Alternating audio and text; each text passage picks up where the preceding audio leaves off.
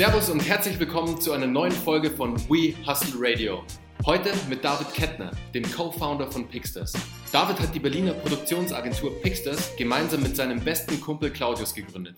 Innerhalb kürzester Zeit konnten die beiden namhafte Kunden wie Mercedes-Benz, Volkswagen, Red Bull und viele weitere als Kunden gewinnen.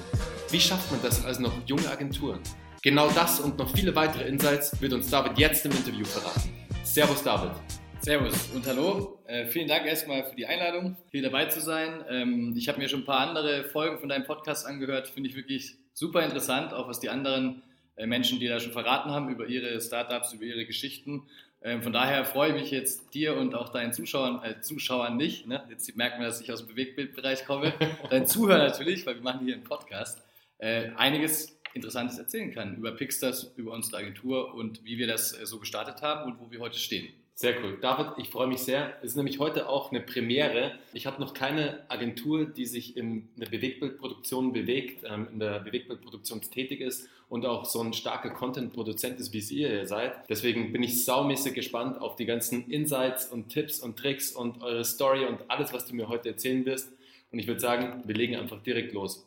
David, ich glaube so, was jemanden total interessiert, vor allem unsere Zuhörer, wie kommt man eigentlich auf die Idee, ähm, eine Produktionsagentur zu starten? Wie, wie seid ihr damals da auf die Idee gekommen? Seit wann gibt es euch und wie viele Mitarbeiter arbeiten bei Pixels?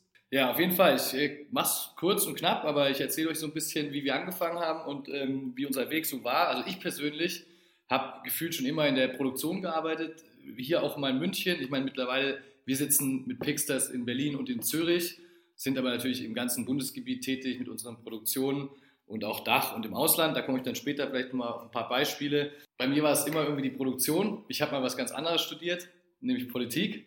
Ähm, und trotzdem ist man dann irgendwann dort gelandet. Beim Claudius, meinem Mitgründer, war es genauso wie bei mir eigentlich, dass er eigentlich auch nicht Produktioner war, sondern eigentlich Rechtsanwalt ist äh, und sich natürlich trotzdem ähm, dann da eingearbeitet hat. Und wir natürlich jetzt seit mittlerweile vier Jahren Content produzieren für Agenturen, für Kunden für Marken und das natürlich mit Begeisterung. Von 2011 bis 2013 war ich zum Beispiel bei Tape TV, das ist ein Online-Musik-Startup gewesen in Berlin.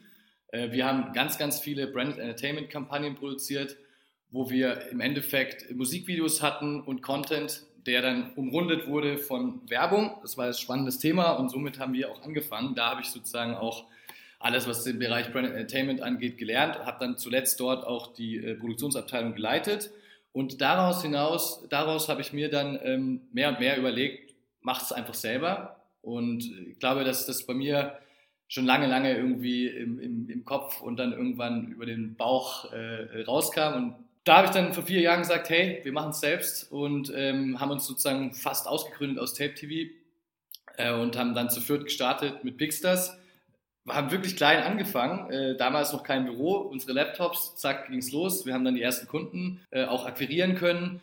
Das Ding ist, dass ich natürlich ein gutes Netzwerk hatte, weil durch Tape TV zweieinhalb Jahre ich vor allem natürlich in der Musikbranche sehr gute Kontakte hatte zu den ganzen Major-Labels, die natürlich äh, in Berlin auch sitzen und natürlich auch zu den Marken, mit denen wir sozusagen ganz verschiedene Kampagnen produziert hatten. So war für mich der Einstieg eigentlich ganz leicht und ähm, dann haben wir eben losgelegt. Was machen wir bei Pixters? Wir produzieren Branded Content und Live-Kampagnen. Wir sind aber eben nicht nur Produktioner, sondern wir sind wirklich auch im gesamten Prozess der Entstehung eines Filmes beratend tätig. Ne? Wir sind im Kreativprozess als Producer tätig und wir beraten unsere Kunden von der, vom Scribble bis zum Distributionsfragen. Ne? Auf welche Kanäle spiele ich das? Und das muss natürlich schon am Anfang bedacht werden.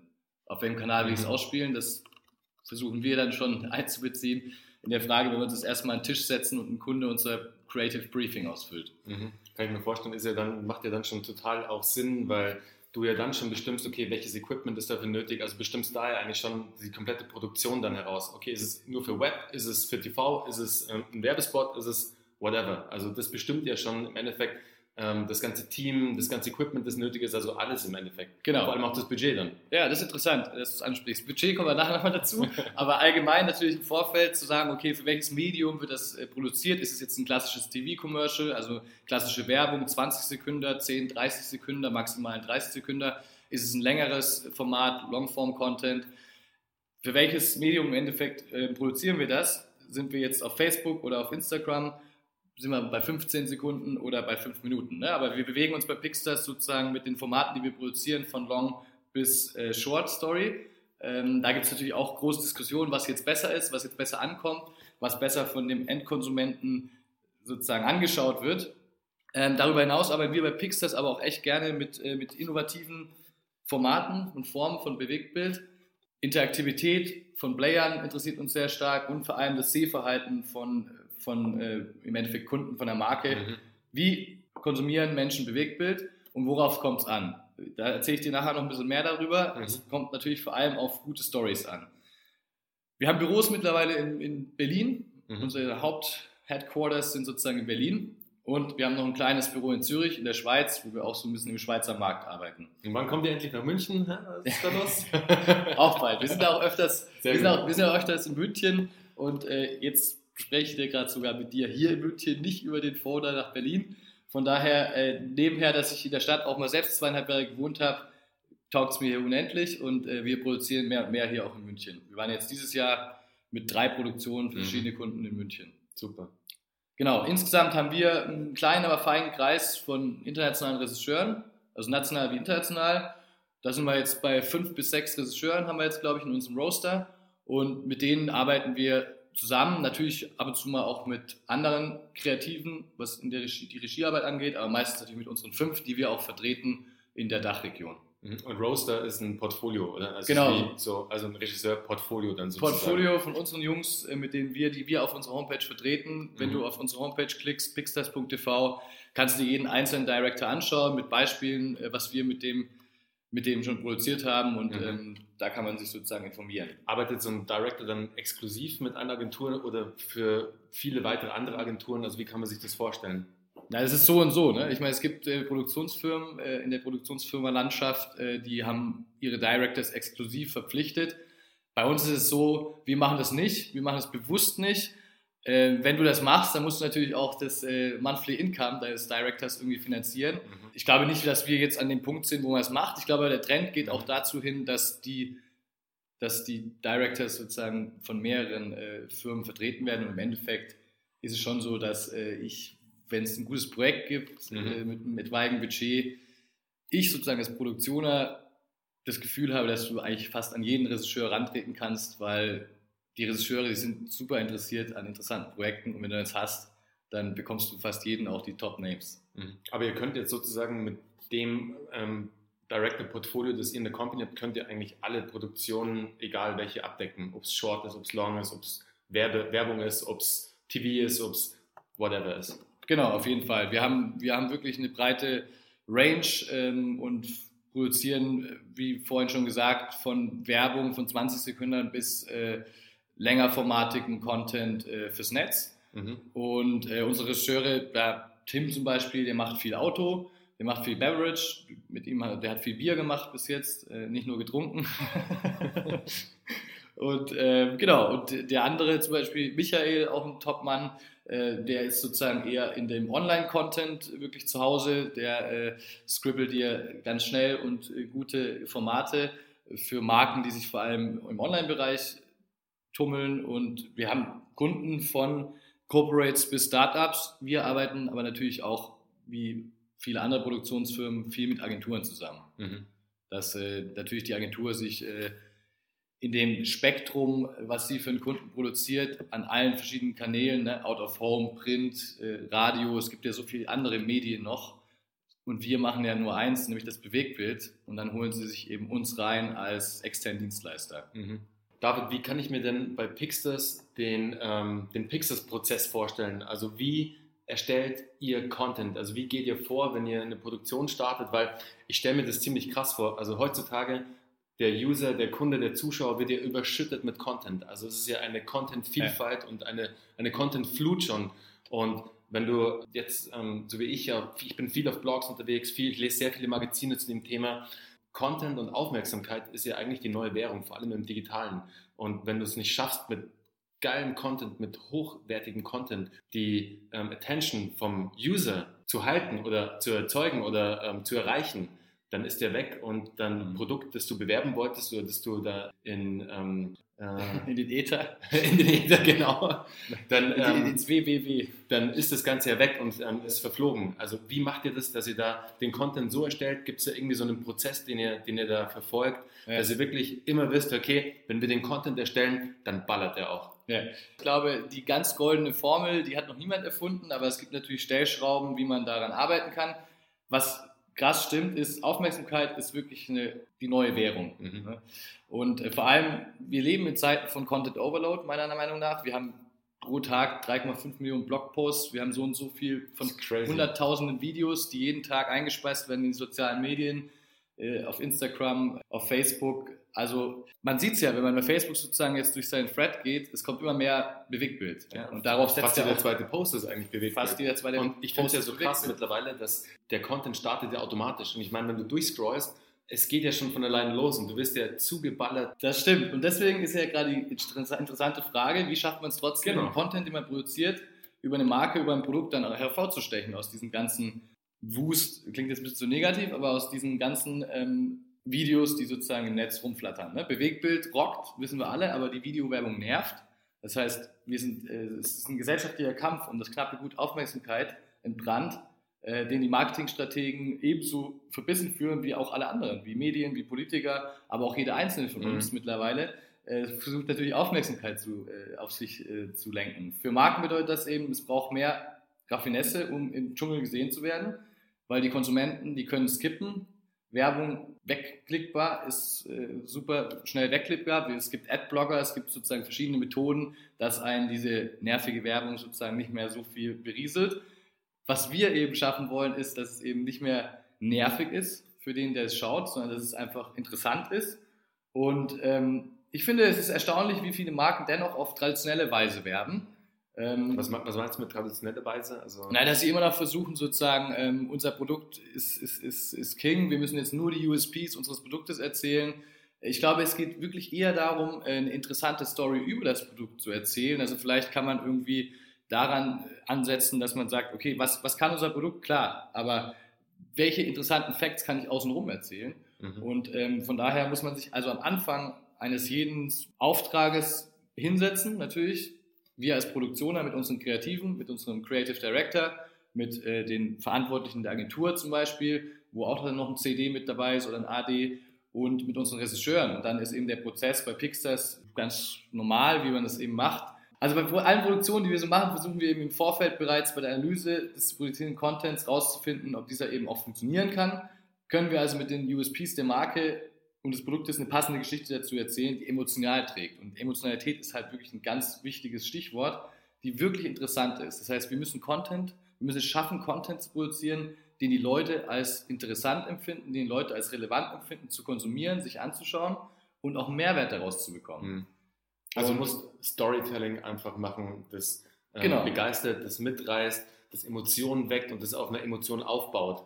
Weil nur dadurch schafft es dann der Zuschauer, dass er sich mit der Marke im Idealfall identifiziert, dass er sich da irgendwie wiederfindet in der Welt, die auch ihr dann, ähm, wenn ihr jetzt einen Werbeclip macht, dann ist ja immer eigentlich die Hauptaufgabe, ist ja, du musst eine Welt kreieren, in die der User oder genau. der Zuschauer eintauchen kann und die ihn am besten, im besten Falle auch catcht und nicht mehr rauslässt. Ja. Und die so weit geht dann, dass er das Produkt dann kauft oder sich mit dem Produkt identifizieren kann und halt einfach dann auch mit dem Brand identifiziert. Das hast du gut zusammengefasst, auf jeden Fall. Ich würde unseren Stil bei Pixstars definieren als cinematisch-dokumentarisch mit werblichem Charakter. Mhm. Das heißt, wir sind wirklich daran interessiert, ähm, informell und äh, schöne Dinge zu produzieren, aber mit einem hohen Production Value. Es muss natürlich werblich aussehen, das machen wir tagtäglich. Also unser Ansatz, Discover, Produce, Share. Wir entdecken Stories, wir versuchen wirklich ähm, uns auch Zeit zu lassen im Vorfeld. Manchmal ist es wirklich Ne, man, man weiß es, man hat einen Kunden, das Budget ist manchmal nicht so ganz hoch. Also wie viele Tage kann ich mich wirklich hinsetzen, recherchieren, eigentlich fast wie ein Journalist sich hinzusetzen und mhm. wirklich, das kann schon mal eine Woche lang dauern, bis du dann wirklich äh, ein Kreativkonzept erarbeitet hast, mhm. weil Kreativität ist ja auch nicht so mit das geht, nee, geht nicht auf Knopfdruck. Aber wo, wo lässt du dich dann da inspirieren? Sorry, David, das, das interessiert mich nämlich extrem. Also wo, ja. wie, macht, wie macht ihr es dann, jetzt kommt ein Brand zu euch und sagt, hey, Pixars, macht bitte für mich hier genau den Job oder in die Richtung soll es gehen. Wo holst du dann die Inspiration für, für eine Produktion? Also wie ja. kann ich mir das vorstellen? Wie können unsere Zuhörer sich das vorstellen? Also Inspiration, ich glaube, die kann man sich überall holen. Zum Beispiel Claudius und ich, wir sind auch permanent unterwegs im Netz und äh, schauen uns alles an, was äh, andere Menschen in dem Bereich machen, die, äh, was Regisseure so zu, zu produzieren. Gibt es da bestimmte Plattformen, wo du da unterwegs bist irgendwie? Ja, ich meine, man kann sich bei Vimeo gut Sachen anschauen und äh, man kann natürlich auch bei, bei anderen äh, mal schauen, aber du liest natürlich auch Horizont oder Wärme und Verkaufen mhm. sozusagen die Fachmedien online, wo man, wo sozusagen ähm, es, wo immer neue Kampagnen vorgestellt wird. Hat jetzt Kolle Rebbe oder hat mhm. jetzt Jung von Matt einen neuen Clip produziert mit Regisseur XY und dann wird dort äh, vom Fachjournalist äh, das ganze Ding besprochen, Stärken, Schwächen und ich finde, da kann man sich natürlich auch gut Inspiration holen, mhm. aber klar, wir sind natürlich, ähm, dann irgendwann musst du dich halt selber hinsetzen und musst dann, ähm, wenn ein Produkt sozusagen zu verkaufen ist und die einen Auftrag haben, produziert ein TV-Commercial über äh, Thema XY, über ein Produkt, sagen wir jetzt, nehmen wir mal Sneaker mhm. oder nehmen wir ein Auto und dann muss man eben schauen. Erstmal muss man schauen, okay, für welche Zielgruppe mache ich das? Ähm, für, welche, für welches Event mache ich das? Also ist das jetzt ein, ein Ding, was bei Pro7 Sat1 im Werbeblock läuft für drei Monate lang als 20 Sekunden mit einer gewissen Sendezeit? Wann ist die Sendezeit? Ähm, oder ist es jetzt was, was ich für Mercedes-Benz produziere, was sozusagen nur auf der Fashion Week im September 2016 zum Beispiel letztes Jahr auf den, ähm, auf den, äh, auf den Bildschirmen, auf den Screens von der Fashion Week läuft. Mhm. Ne? Äh, und was dann auch länger Formate geworden ist. Also die Frage ist, man muss ganz am Anfang sich eben hinsetzen, nicht die Frage, sondern muss sich hinsetzen und muss wirklich analysieren, wo wird der Content im Endeffekt ausgespielt. Und dann setzt man sich eben hin, wie so ein ganz normal, wie das, wie das so ist äh, bei Produktionsfirmen, setzt sich hin mit den Verantwortlichen im Kreativbereich, lässt die auch erstmal machen, dann hat man ein PPM, Pre-Production Meeting mit dem Kunden, wo man alles nochmal bespricht und dann geht's los. Ne? Dann hast du den, äh, die Produktion, mhm. die sind meistens sehr konzentriert, ein bis drei Tage, sag ich mal. Und ähm, dann geht's in die Postproduktion, in die letzte Phase, wo das äh, dann ähm, geschnitten wird, mhm. äh, wo Color Grading gemacht wird, wo vertont wird und alles, was sozusagen dann zu dem finalen Produkt beiträgt. Und wie lange dauert dann die ganze Nachbearbeitung, also die Post? Also wenn jetzt irgendwie zwei bis drei Tage ähm, Produktion sind, wie kann man sich dann die, die Post-Production vorstellen, die ganze Nachbearbeitung, Vertonung und whatever? Das stelle ich mir auch nochmal ähm, sehr komplex vor, weil sie mhm. ja auch, da kannst, hast du so viele Stellschrauben, die du drehen kannst und du kannst es noch geiler machen vom Sound her, noch besser von den Colors her. Also ich glaube, da kann man sich auch leicht verlieren, oder? So ein bisschen. Definitiv. Das ist von bis. Da kann man gar nicht so sagen, das braucht jetzt fünf Tage lang, sondern es braucht natürlich auch immer so lange, wie alle Involvierten äh, dort Feedback geben, wie viel Feedback-Schleifen es gibt ähm, und wie man dann auch im Endeffekt zufrieden ist. Ich meine, man kennt es ja von, von sich selbst, äh, wenn man Sachen anschaut, die man selbst entworfen hat, mhm. Äh, oder wenn du jetzt auch ein Produkt irgendwie designst, whatever, in verschiedensten Bereichen ist man ja immer selbstkritisch mit sich selber, weil man eben dieses ganze Ding gescribbelt hat, produziert hat. Man weiß also jeden einzelnen Schritt, wie es entstanden ist. Der Mensch, der sich das nachher anschaut, der weiß es nicht. Der mhm. sagt, okay, was für ein schönes Piece äh, of Content. Äh, sagt, wow. Wenn man selbst sagt vielleicht, naja, da hätte man an der einen oder anderen Stelle nochmal das und dies machen können. Aber um auf deine Frage einzugehen, es gibt also jetzt nicht, ich kann dir nicht sagen, es dauert fünf Tage. Wie gesagt, es dauert halt immer so lange, äh, bis da irgendwie alle mit zufrieden sind und natürlich auch, bis das Budget ausgeschöpft ist, weil es auch immer so ja, klar. Aber da kann man ja auch sprechen mit den Leuten. Ne? Das okay. verstehen ja auch die Leute da draußen, was dann irgendwie wie viel kostet. Okay, also zwei Möglichkeiten, solange bis der Kunde happy ist oder solange bis das Budget aus ist. Also bei uns ist natürlich immer, bis der Kunde happy ist. Natürlich. Das ist Allerwichtigste, klar. Ja. Weil wir wollen natürlich unsere Kunden zufrieden Natürlich, machen. weil das ist ja auch euer Produkt am Ende. Auf jeden Fall. Aber wir haben, wir, haben, wir haben gutes Feedback. Also die Kunden sind zufrieden mit uns und ähm, ja, sieht man ja auch auf eurer Website. Ich meine, ihr habt, ähm, wie vorher schon erwähnt, ihr habt tolle Kunden jetzt in der kürzesten Zeit als wirklich ähm, relativ junge Agentur und vor allem als Quereinsteiger. Und ich meine, ihr kamt ja beide echt von, aus ganz anderen Bereichen. Ich meine, ihr habt dann Erfahrung gesammelt bei Tape TV, habt da sozusagen die ganze Idee auch entwickelt, habt gesehen, hey, das funktioniert, aber da würde ich meinen eigenen Touch reinbringen und ich will es selbst machen. Deswegen finde ich das cool und halt stark, dass ihr da so schnell auch ähm, gewachsen seid. Und das bringt mich direkt zur nächsten Frage, David. Wie macht ihr denn ähm, als Agentur Business Development? Also wie kommt ihr so an, an eure Kunden ran? Läuft viel über das eigene Netzwerk. Das stelle ich mir nämlich so vor, dass sehr viel über das eigene Netzwerk läuft, dass du sehr viel am Networken bist, sehr viel immer dich mit Menschen aus allen Bereichen mhm. connectest, um da halt auch eine Connection zu haben am Ende. Oder ist es ähm, der Bereich Online, dass ihr krass Online-Marketing macht und da auch Kunden gerät? Also wie kann ich mir das bei euch vorstellen? Ja, das ist, denke ich, eine Mischung. Ne? Du hast schon die, die Business-Plattform angesprochen, wie LinkedIn, wie Xing. Natürlich ist man da und äh, hat dort auch seine Kontakte. Da kann man sich connecten mit den Leuten, mit den äh, Agenturchefs und so weiter. Aber im Endeffekt ist es so, das Netzwerken ist das Wichtigste, mhm. weil die Menschen funktionieren dahingehend, dass sie dir auch vertrauen wollen, die wissen, die wollen wissen, mit wem habe ich es zu tun. Also auch jeder Mensch, der eine FFF, also eine Filmfunk-Fernsehabteilung einer Agentur leitet, der möchte wissen, wer ist der Producer dieser Werbefilmproduktionsfirma. Also wer ist der David, wer ist der Claudius, wie ticken die? Im besten Falle. Aber ich glaube wirklich, es geht um das Persönliche, dass man auch irgendwie mal zusammen mal weg war und Bier getrunken hat, dass man sich einfach versteht und das schafft Vertrauen. Und äh, das ist natürlich gepaart mit dem, was man schon so auf, seinem, auf seiner Liste hat, was man so gemacht hat. Man kann sich natürlich auch ähm, Gehör verschaffen, äh, indem man natürlich schöne Dinge produziert, wie wir das in der Vergangenheit schon getan haben.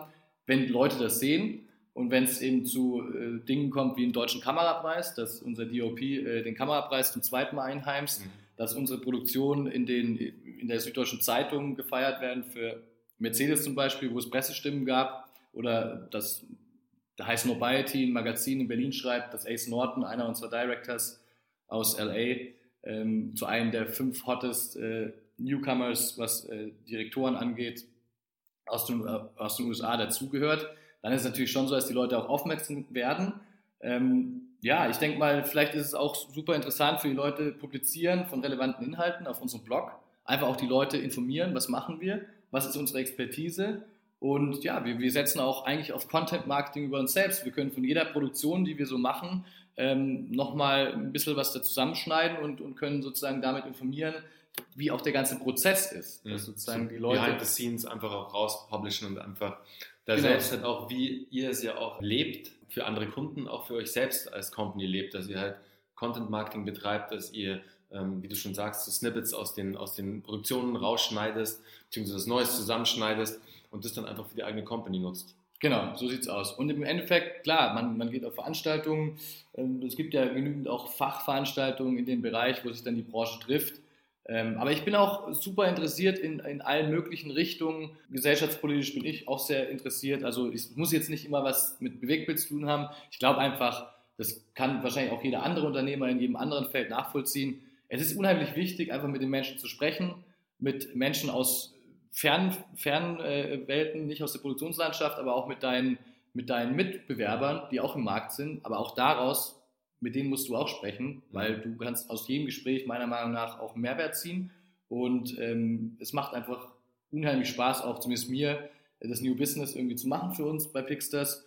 Ähm, von daher, man muss natürlich auch dazu geboren sein. Manch einer quatscht nicht gerne mit Leuten. Ich mache es zum Beispiel und ich glaube halt, man muss mit den Leuten reden und man muss Netzwerken, Netzwerken, Netzwerken. Mhm. Gepaart mit, mit einem Production Value, den wir bei Pixstars halten, haut das, glaube ich, bei uns zumindest ganz gut hin. Mhm. Soweit. Ist immer, und es fällt in jeder Folge, David, das Thema Netzwerk, egal ob du eine Produktionsagentur hast, egal ob du gerade eine App auf den Markt gebracht hast oder ob du ein Brand hast, ein Fashion-Brand oder es ist total egal was.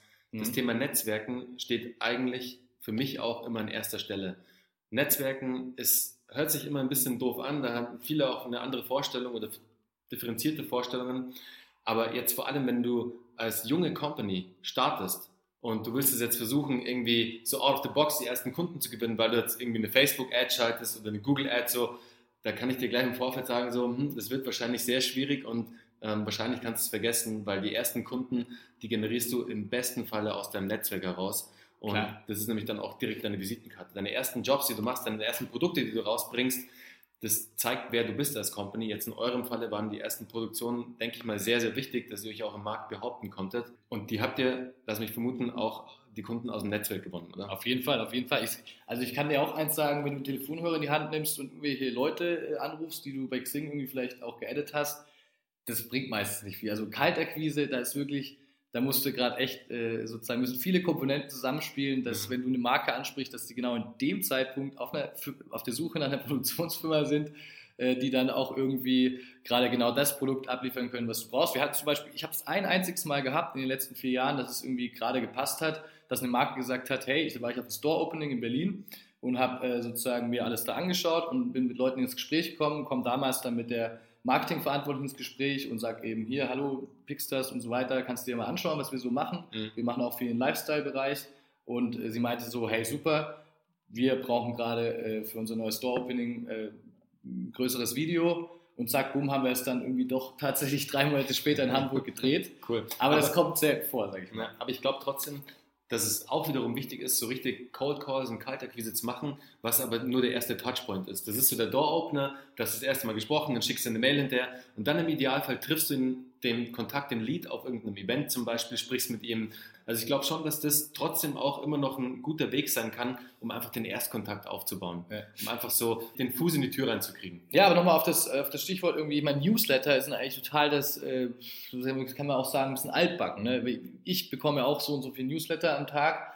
Ähm, viele lösche ich einfach weg, aber manche lese ich auch. Mhm. Und ich glaube auch wir machen auch Newsletter und wenn du die interessant gestaltest und dort sozusagen Links setzt zu Filmen, zu aktuellen Kampagnen, die man gemacht hat, mhm. die man vielleicht gerade in der Präproduktion sich befindet oder die auch natürlich im besten Fall schon zu sehen sind, das interessiert schon. Also ich glaube, da kann man halt auch ähm, gepaart mit, mit Info dann nochmal Leute dazu bewegen, ähm, zu sagen, okay, die, die Jungs beschäftigen sich wirklich mit dem Thema, die wissen da, was sie machen und äh, das klingt alles interessant, das sieht auch noch gut aus. Mhm. Sind wir wieder beim Thema Content. Ja. Hast du Shit-Content, liest es kein Schwein. Hast du geilen Content, dann wird es natürlich gelesen. Wenn ihr jetzt am Beispiel von David E-Mail-Marketing macht, dann macht es nicht wischiwaschi, sondern macht euch echt Gedanken, versucht geilen Content in euren Newsletter rein zu publizieren, auch wenn es nur Aufhänger, Snippets sind, die irgendwas anteasern, aber das muss einfach die, die Aufmerksamkeit des Empfängers grabben. Du brauchst schöne Bilder, eine gute Bildsprache, gutes Wording und dann kannst du loslegen. Bringt mich direkt zur nächsten Frage und habe ich auch mitverfolgt, fand ich eine sehr geile Produktion, die Live-Produktion mit Red Bull zusammen, ähm, Tag am See, glaube ich, hieß es, ja, genau. ähm, wo Crow auch ähm, aufgetreten ist, hatte, ich glaube, der hat da auch sein, sein Album auch vorgestellt. Oder ja, das war, war Record Release. Äh, Record Party. Release. Das war sozusagen die von Red Bull äh, gesponserte Record Release Party für alle Crow-Fans. Ja, mega. War ein krass großer Event, war ein riesiges Ding, ja. Ich weiß nicht, wie viele Zuschauer waren da.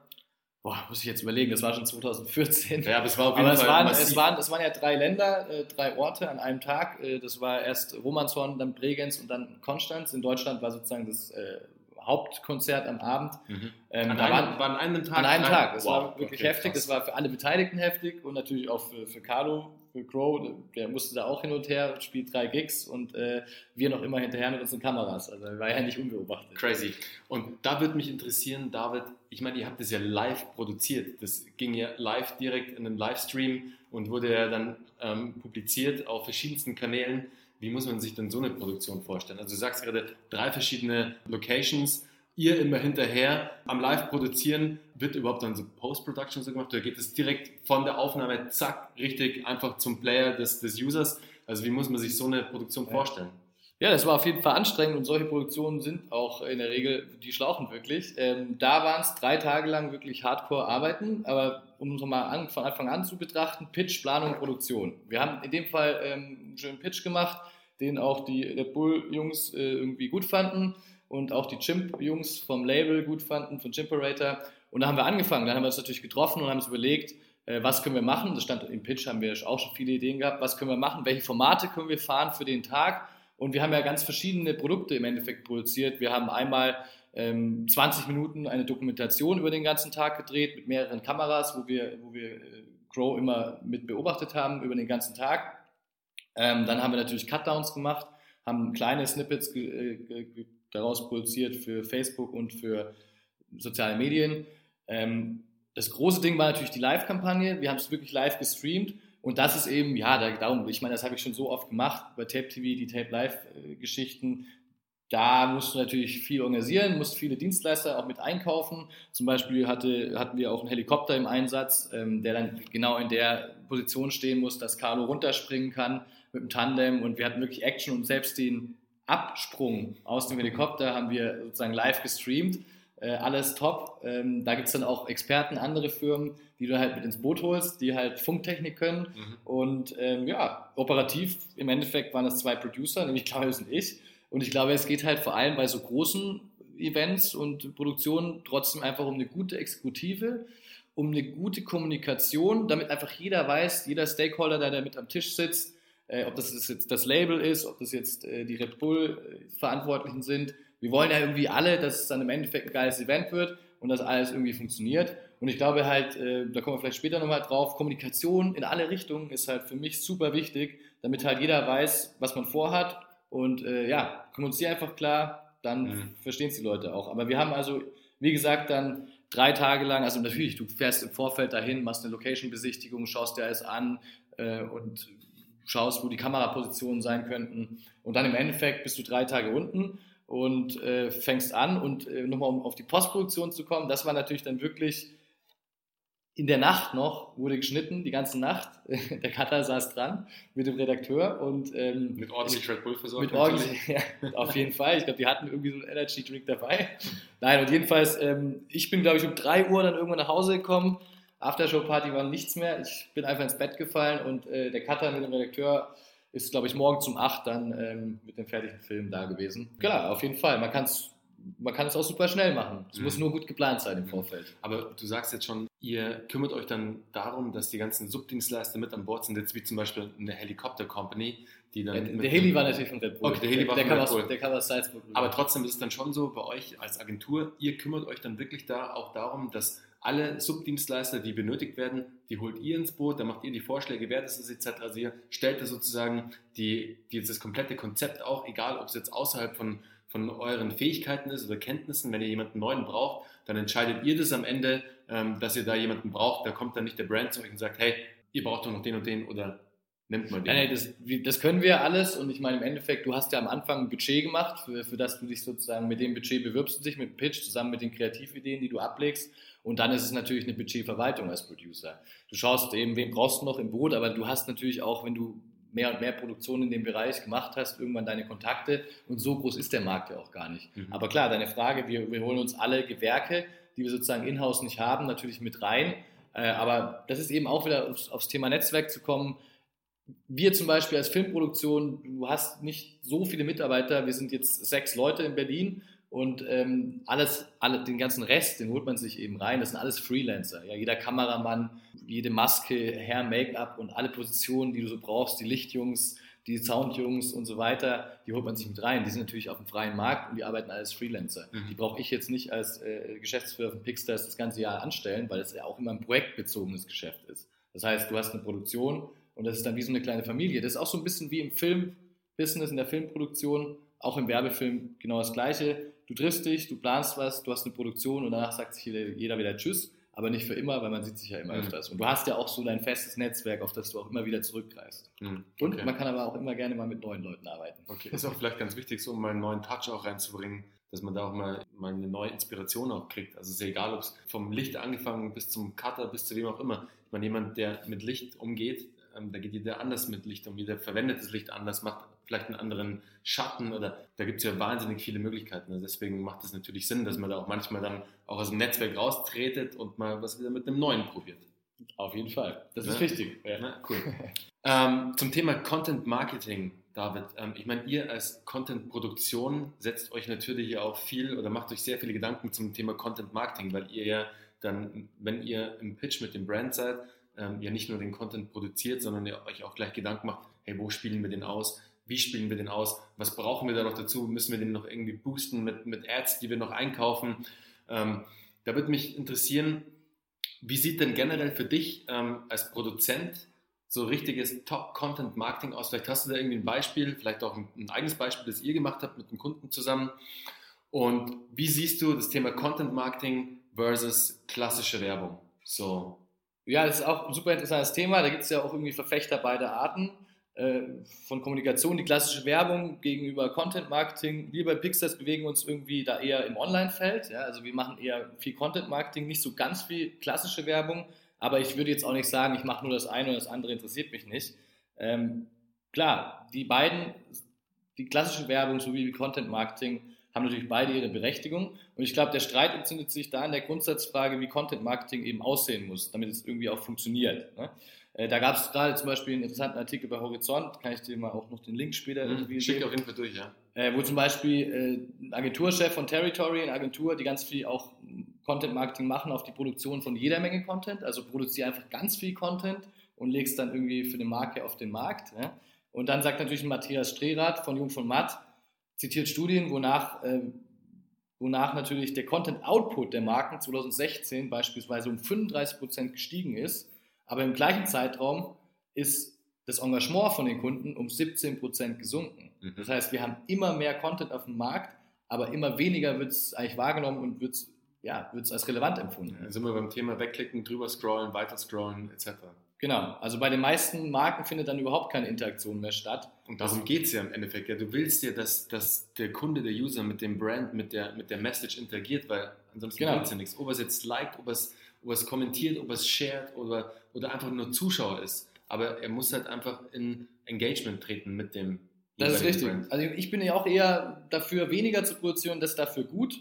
Was aber nicht heißt, wenn jetzt ein Kunde zu uns kommt und beispielsweise eine Serie ähm, haben will, die aus mehreren Folgen besteht, dann machen wir das auch, aber wir versuchen halt immer mit einem gewissen Production Value, also qualitativ hochwertig zu produzieren und gute Geschichten zu erzählen. Es soll einfach gern geschaut werden. Im Endeffekt muss es der Zuschauer gerne schauen. Mhm. Das ist total leicht gesagt, aber es ist ganz, ganz schwierig manchmal, wirklich äh, auch mit den gewissen Informationen, die einem auch ein Kunde zur Verfügung stellt. Manchmal ist es auch schwierig, weil manchmal, ich meine, die wissen schon, was sie da so verkaufen, aber manchmal ist es dem Marketingverantwortlichen auch nicht so ganz klar. Und da ist es halt dann auch wichtig, dass man einfach in der Zusammenarbeit die Dinge rausstellt und irgendwann dann im besten Falle zu einem guten Skript kommt, dass man dann auch filmen kann. Mein Content Marketing ist ja irgendwie, wenn es jetzt du definierst, nochmal das Publizieren von eigenen Inhalten statt wirklich Bezahlung. Das heißt, man, man produziert wirklich interessante Inhalte, die ist mehr so Infotainment, mehr oder weniger, dass der Zuschauer wirklich sagt, okay, das ist jetzt nicht hier irgendwie das Produkt, was ich unbedingt kaufen muss, weil es die Vorteile hat, sondern du machst das irgendwie so ein bisschen indirekter, ja, zum Beispiel äh, wenn du ähm, für eine Marke, sagen wir mal, eine Kochshow produzierst, ne? dann hast du eben interessante Rezepte, die du publizierst, wo du dann eine Kochshow hast und die Marken, die verwendet werden, die kommen dann nur so ne, irgendwie so ein bisschen unter der Schwelle mit rein. Aber wenn dann nachher der Konsument im Supermarkt steht, dann würde er natürlich genau das Produkt kaufen, mit dem in dieser Kochshow der, Kuchen, der Kuchen gebackt wurde, mhm. gebacken wurde. Mhm weil er denkt, es muss genauso gut werden, wie das dann da aussah, wie das der Host dieser Sendung dann irgendwie verkauft hat. Mhm. Ich glaube, das ist zum Beispiel ein Beispiel, was man machen kann, obwohl ich jetzt keine Kochshows produziere. Wäre doch mal was, oder? Ja, nee, da gibt es noch andere Themen, die mich davor äh, noch mehr interessieren. Ich meine, Kochen ist super. Ich finde es ja interessant. Hello Fresh zum Beispiel haben wir auch schon mal was gemacht. Äh, mhm. Man kann doch, kann man auch machen. Muss mhm. ich mich doch wieder. Geht auch. Kochen ist auch super interessant. Macht Spaß. Ähm, ja, der, der, der Content-Marketing-Prozess, klar, das ist immer wie aber auch bei anderen Produktionen. Ne? Du hast eine Analyse vom Thema. Ich glaube, es ist total wichtig, dass man sich wirklich intensiv auseinandersetzt, wirklich journalistisch, habe ich vorhin auch schon mal betont. Dann die Konzeption. Lasst euch Zeit in der Konzeption, legt es nochmal weg, denkt dann nochmal drei Tage später nach. Oft ist die Zeit halt nicht, weil wir haben wirklich auch mhm. gleichzeitig viele Produktionen. Ähm, und dann eben die Produktion und die Distribution und dann evaluierst du noch ne, am Ende. Alles das ist sozusagen der Prozess, da könnte man jetzt natürlich noch mal im Einzelnen drauf eingehen, würde jetzt aber vielleicht ein bisschen zu lange sein. Mhm. So weit, so gut vielleicht zu dem Feld. Aber ich kann, ich kann mich wirklich nicht auch auf eine Seite stellen, was jetzt besser ist. Ich glaube, das Wichtigste ist, und das vielleicht auch für die Zuhörer, wenn sie sozusagen an einer Position sind, wo sie ein Produkt verkaufen wollen, überlegt euch wirklich, was ist die Geschichte meines Produktes und das können wir dann zusammen bearbeiten und können einen schönen Film darüber drehen. Mhm zum Thema Engagement. Kennst du bestimmt ja auch die Agentur Stojo? Kennst du die Jungs aus Berlin? Ja. Ähm, machen ja auch echt spannende Sachen für einen anderen Kunden damals, denen zwei Projekte realisiert. Und zum Thema Engagement, also was die richtig können, ist Engagement erzeugen. Also wirklich virale Clips zu erzeugen, haben dann eine eigene, ein, ein eigenes Vorgehen auch entwickelt, wie sie das analysieren können, welche, äh, welche Clips ähm, am meisten Interaktionen erzeugen können und kommen dann da echt mit, mit richtig coolen Konzepten um die Ecke. Und ähm, was hältst du von solchen Themen, dass du dich wirklich da als Agentur darauf fokussierst, dass du sagst, hey, wie jetzt zum Beispiel, wir machen jetzt Content, der darauf ausgerichtet ist, so viel Engagement wie nur möglich zu erzeugen, damit er am Ende des Tages viral geht. Finde ich interessant, aber die muss ich gleich von Anfang an ein bisschen widersprechen, weil ich finde, Viralität ist wirklich schwer planbar, zumindest ja. in der kreativen Produktion. Also sozusagen, was unseren Teil finde ich, ist es unheimlich schwierig zu sagen, ich scribble dir jetzt ein Konzept, was äh, in 20 Sekunden wird und das soll viral gehen. Es gibt Stellschrauben, ich finde sozusagen so Agenturen auch völlig berechtigt und finde es auch interessant. Es gibt halt immer mehr Marketingverantwortliche, die datengetrieben sind, weil es halt die Messbarkeit äh, durch das Internet und die Ausspielung auf den Plattformen super gut ermöglicht zu messen. Also wo sind meine Stellschrauben? Zum Beispiel, Beispiel wir haben für einen Freund von mir auch ein äh, TV Clip produziert, wo es um, um ähm, Spielzeug ging. Und ähm, natürlich hat man am Anfang wirklich gedacht, das Wichtigste, was sozusagen hinten rauskommen soll, ist, dass die Abozahlen hochgehen, dass der Abverkauf besser ist. Ein Abo-Modell, die äh, haben auch Spielzeug im Angebot, das man aber wieder zurück senden kann. Ist meine Spielzeugkiste. Meine Spielzeugkiste, mhm. genau, ja. Und äh, das war auch ein super interessanter Prozess. Aber natürlich geht es wirklich vielen darum, vielen Marketingverantwortlichen, gerade von Startups, äh, das ganze Ding komplett messbar zu machen. Mhm. Ne? Und äh, ich finde, das hat alles seine Berechtigung. Aber ähm, um eine gute Geschichte zu erzählen, diese ganze Hin- und Her-Vermessung, äh, ich weiß es nicht, ob es das unbedingt braucht. Mhm. Man braucht ein gutes Zusammenspiel. Von ja. daher, ich arbeite dann auch gern mit äh, Experten in dem Feld zusammen. Wir sind dann eher die Experten für die Produktion des mhm. Bewegtbilds. Ne? Macht doch total Sinn. Ich meine, wenn du jetzt das Thema vergleichst mit, du erstellst redaktionellen Content und würdest dich jetzt für den redaktionellen Content nur SEO-mäßig orientieren, dann ist der Content zwar lesbar und der Artikel ist okay, aber er hat keinen geilen Flow im, im schlimmsten Falle. Also ich glaube, das kann man ganz gut vergleichen. Wenn du nur jetzt auf Viralität am Ende des Tages gehst, dann leidet darunter vielleicht auch irgendwo das Kreative, ähm, vielleicht auch ähm, die Produktion. Ich weiß nicht, aber ich glaube, man kann es so ganz gut vergleichen. Gutes Thema, spannendes Thema auch und macht auch immer total Sinn, sich mit solchen Menschen auszutauschen, weil die natürlich auch Definitiv. neuen Input vielleicht liefern können. Also wenn du wieder in Berlin bist, triff dich mal Mach mit den gerne. Kollegen. Da glaube ich, könnte sich auch was Cooles ergeben. Super. David, ähm, ich habe am Schluss des, des Podcasts, oder wenn wir dann immer so zur, zur letzten Hälfte, zum letzten Viertel sozusagen des Podcasts kommen, gibt es immer so Fragen, die, die mich immer sehr interessieren, auch als Unternehmer, die auch unsere Zuhörer sehr interessieren. Und da gibt es so eine Frage, die, die, die brennt mir schon immer so ein bisschen auf der Zunge. Was findest du denn, welche Eigenschaft benötigst du unbedingt als Unternehmer, damit du erfolgreich sein kannst? Ja, es ist total einfach und zwar Neugierde. Ne? Für mich ist es einfach Neugierde und Begeisterung und ich glaube, das habe ich auch mal irgendwo gelesen und das stimmt halt auch, wenn du nicht 150 Prozent engagiert bist, egal ob du jetzt, egal welches Produkt du als Unternehmer jetzt versuchst zu verkaufen oder was auch immer du machst, wenn du sagst, ich bin selbstständig und mache mich mit einem eigenen Unternehmen äh, auf die Reise, dann ist es, glaube ich, wirklich so, du musst 150 Prozent dafür brennen. Wenn du es nicht machst und schon Zweifel am Anfang hast, lass es gleich bleiben, bleib Angestellter. Ähm, ich glaube, und dann eben die Neugierde immer wieder, auch wenn wir jetzt zum Beispiel echt vier Jahre auf dem Markt sind, dann kann man sagen, hey, wir haben echt schon schöne Sachen produziert, wir haben schöne Sachen gemacht, man kann auch zurückschauen und kann wirklich auf, auf einiges schon zurückblicken und trotzdem mach immer weiter, interessiere dich immer für alles, was sozusagen auf dem Markt auch an Entwicklungen existiert. Also bleib neugierig auf alles, was da noch kommt und versuche äh, sozusagen nicht in so eine Haltung zu kommen, okay, wir haben jetzt schon so und so viel gemacht, äh, das läuft jetzt irgendwie alles. Ich glaube, einen anderen Ratschlag oder eine anderes, andere Eigenschaft braucht es eben gar nicht. Natürlich braucht es Skills, aber da mhm. brauchen wir ja nicht drüber sprechen, sonst würde ja man nicht das machen, was man, was man eben macht, ne? weil man, man hat es dann. Ja? Und ähm, was vielleicht noch ein anderer Tipp ist, nicht alles kommerzialisieren. Nicht alles, was du machst, nehmt euch Zeit für eigene Dinge abseits vom Business ähm, vor allem, wenn man, wie ich halt, das Hobby dann irgendwie zum Beruf gemacht hat, sind manchmal die Trennlinien schwierig. Ja? Das heißt, ich bin, wenn ich abends irgendwie unterwegs bin, mal auf einer Party, dann ähm, ertappe ich mich immer wieder, wie ich immer natürlich meine, meine kleinen Kärtchen dabei habe und manchmal sogar irgendwie rumschaue auf Leute, mit wem könnte ich jetzt hier sprechen? Also welche Person auf der Party würde mich jetzt interessieren und würde vielleicht einen Mehrwert Richtung meiner Firma geben? Ich glaube, das kann man so manchmal auch so ein bisschen ablegen. Das ist schwierig, weil man halt immer irgendwie, im, im, also ich finde es ja auch auf der anderen Seite cool. Man brennt ja eben dafür und das ist dann, ist einfach keine Unterscheidung mehr da, aber manchmal sollte man die echt machen. Und äh, gerade sozusagen als Filmemacher oder als Creative Producer ist es extrem wichtig, Filme halt nicht nur immer mit Dollarzeichen irgendwie in Augen zu machen, sondern auch mal sich Zeit zu nehmen für ausgewählte eigene Projekte im Jahr. Ne? Ich war zum Beispiel dieses Jahr mit einer Freundin auf der Art Basel. Sie ist Künstlerin und ich habe einen super schönen Film über sie gedreht, der äh, 20 Minuten geht und äh, das war ein Low-Budget, No-Budget-Projekt, aber es hat einfach Spaß gemacht. Und da habe ich, hab ich sehr viel selber gemacht. Ich meine, ich hatte einen Cutter, aber ich habe zum Teil diese Kamera selbst gemacht. Das wollte ich gerade fragen. Hast, hattest du die Kamera selbst in der Hand? Die Kamera selbst in der Hand, cool. äh, die Regie geführt und äh, auch den Redakteur sozusagen inhaltlich alles. Und im Endeffekt haben wir das dann im Soho-Haus in Berlin vorgestellt und jetzt im Spring Place in New York gerade auch ein schöner Ort. Und äh, auch da kommt dann irgendwie was zurück, was manchmal vielleicht bei so einem Auftragsverhältnis vielleicht nicht so zurückkommt. Mhm. Ne? Das heißt, du kannst mit, mit freien Projekten natürlich auch super schöne Erfahrungen machen. Mhm. Und da halt vielleicht auch die Kreativität anders ausleben, dass du halt dann als Producer auch mal wieder die Kamera in die Hand nimmst und halt einfach mal wieder einen anderen Weg auch gehst und da halt auch einfach wieder dein Hobby auch ein bisschen ausleben kannst und nicht nur das Business dauernd im Kopf hast. So schaut es aus. Cool. Ja. Du musst mir unbedingt den, den Link schicken, der wird ja irgendwo verfügbar sein, der, der Clip Den packe ich unseren Zuhörern dann auch in, den, in die Shownotes rein, damit sie da auch mal dann das andere Gesicht vom David sozusagen sehen. Jetzt nicht nur die großen Produktionen und halt ähm, das, den krassen Stuff, den Pixels macht, sondern auch mal ähm, die kleineren, kreativen, arty Dinge einfach, die du mit ähm, Freunden und Bekannten umsetzt. Finde ja. ich sehr cool. Gerne. Schicke ich rüber. Zum, zum Thema Neugierde, David. Ich glaube, wenn man, wenn man sehr stark neugierig ist und experimentierfreudig und einfach sehr viel macht, dann kommen auch manchmal so Projekte rein oder die vielleicht auch nicht so funktioniert haben, wie man sich es eigentlich vorgestellt hat. Was war denn da dein beschissenster, dein größter Fuck-up, den du jetzt in vier Jahren, seit vier Jahren macht der Pixels, oder? Ja, in ja. vier Jahren Pixels hattet?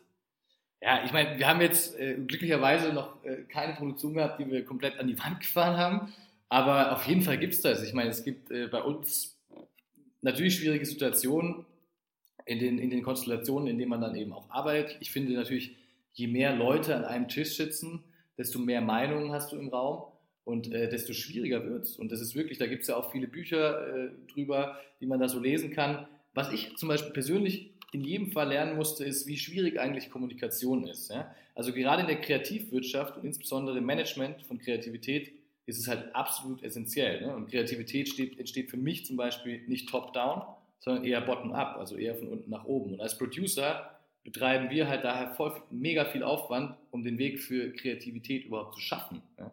Also ich bin als Producer ja schon so ein bisschen der, ich nenne es mal so der Kindergärtner, der irgendwie es allen Gewerken, die bei einer Produktion involviert sind, versucht irgendwie recht zu machen, dass da irgendwie der Kameramann gut float mit dem Regisseur, dass die sich hinsetzen können. Also da macht man arbeitet man schon unheimlich viel. Und dazu ist halt, Film machen ist projektbezogenes Teamwork. Ja? Mhm. Von daher ist für mich Kommunikation super wichtig. Und es gab sicher auch mal Punkte, wo die Kommunikation nicht funktioniert hat. Und dann entstehen natürlich Fehler. Ähm, von daher, ja, das ist vielleicht das, was, was sozusagen manchmal abfuckt. Mhm, okay. Aber es ist noch nie ähm, so ein krasses Super-GAU irgendwie ähm, passiert, ähm, wo dann irgendwie eine Produktion geplatzt ist oder wo ihr euch. Nein, überhaupt nicht. Zum, okay. Beispiel, zum Beispiel bei Live-Sachen natürlich irgendwie. Du hast irgendwelche Lutz, also sozusagen ähm, auf die Kameras äh, Voreinstellungen gespielt. Du hast ein großes mhm. Live-Projekt. Äh, zum Beispiel, ich erinnere mich an eine Situation in Frankfurt, wo wir Jessie J irgendwie live gestreamt haben. Da fiel dann irgendwie zwei Minuten, bevor sie auf die Bühne kam, fielen zwei Kameras aus. Die oh, waren einen halben Herzinfarkt, Die oder? waren, ja, mein Techniker bekommt einen Herzinfarkt.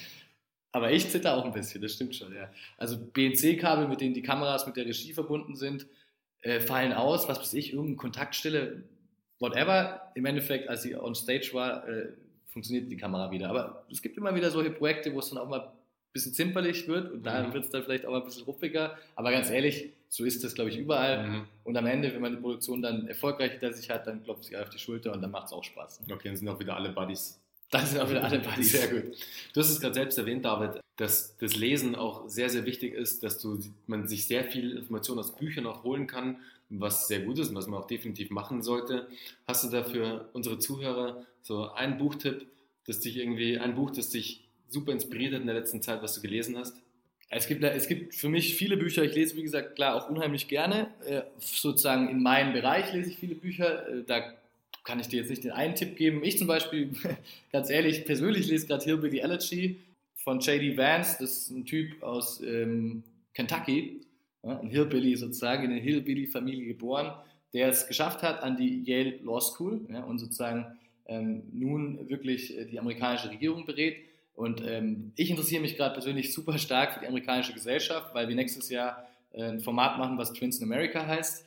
Da gibt es auch noch ein paar Infos dazu, da teaser ich jetzt schon mal hier. Ähm, und da werden äh, mein Bruder und ich zum Beispiel äh, zwei Monate lang nächstes Jahr durch die USA reisen. Und das wird auch ein Format, wo wir eine eigene Landingpage bauen, wo wir, wo uns die Zuschauer Aufgaben stellen können. Macht ihr so, so Vlog-Style quasi, den ihr halt aber ein bisschen besser noch produziert, einfach weil ihr da auch die Skills ja habt. Genau, ja. Aber ihr macht ähm, Content, ihr nutzt das Thema Content-Produktion, alle Learnings, die ihr da generiert habt, für ein eigenes Projekt. Eigenes Projekt, 2018, genau. Und das äh, da habe ich mega Bock drauf. Von daher bin ich dann eher gerade was Bücher angeht, in dem Bereich unterwegs. Ich kann dir noch ein paar äh, Titel äh, auch rüberschicken, die man vielleicht in unserem Bereich mal gelesen haben sollte. Mhm. Okay, cool. Spannend. Ich persönlich komme natürlich mit jetzt Büchern aus deinem Bereich da nicht so in Kontakt. Also ich habe ja sehr ja. viel so zum Thema Entrepreneurship, sehr viel ja. zum Thema Gründertum natürlich. Ähm, von anderen Unternehmern lese ich sehr viel oder Dinge, die mich einfach inspirieren. Das kann auch mal ein Roman sein. Aber schick sehr gerne rüber. Würde mich sehr interessieren, Alright, dann unser Abschluss und immer die letzte Frage beim Podcast, David. Hast du eine Morgenroutine? Nee, kann ich, also ich versuche viel Sport zu machen und auch oft morgens. Aha. Von daher, ein bisschen Sport ist ein guter Ausgleich, dass man nicht schon irgendwie äh, mit einem rauchigen Kopf an den Arbeitsplatz kommt. Ein bisschen frische Luft tut immer gut. Aber sonst war es das. Also ich meine, wir machen auch, äh, wir machen jetzt nicht jeden Morgen Schuhe fix oder sowas und sagen, was müssen wir heute machen, weil ich glaube, das wissen wir alle, was es zu tun gibt. Also ein bisschen Bewegung, Freunde. Freunde und liebe Zuhörer, Bewegung, wie es der David sagt, ist ein sehr wichtiger Teil von der Morgenroutine, kann auch irgendwann zu einem anderen Zeitpunkt des Tages kommen. Geht einfach raus, kriegt die Birne auch mal wieder frei, nicht nur dauernd hustlen und am Arbeiten sein, sondern einfach auch mal Raum für Inspiration schaffen, egal was ist, ob es beim Sport ist, ob es am See ist, ob es in den Bergen ist, ob es beim Surfen ist. Holt euch die Inspiration, weil die wird euch weiterbringen in euren eigenen Projekten. Und in diesem Sinne, David, herzlichen Dank, dass du heute da warst. War super. Danke dir für die Einladung, Bernie. Und ähm, hat mich gefreut, hier zu sein und euch ein bisschen was zu erzählen. David, vielen Dank.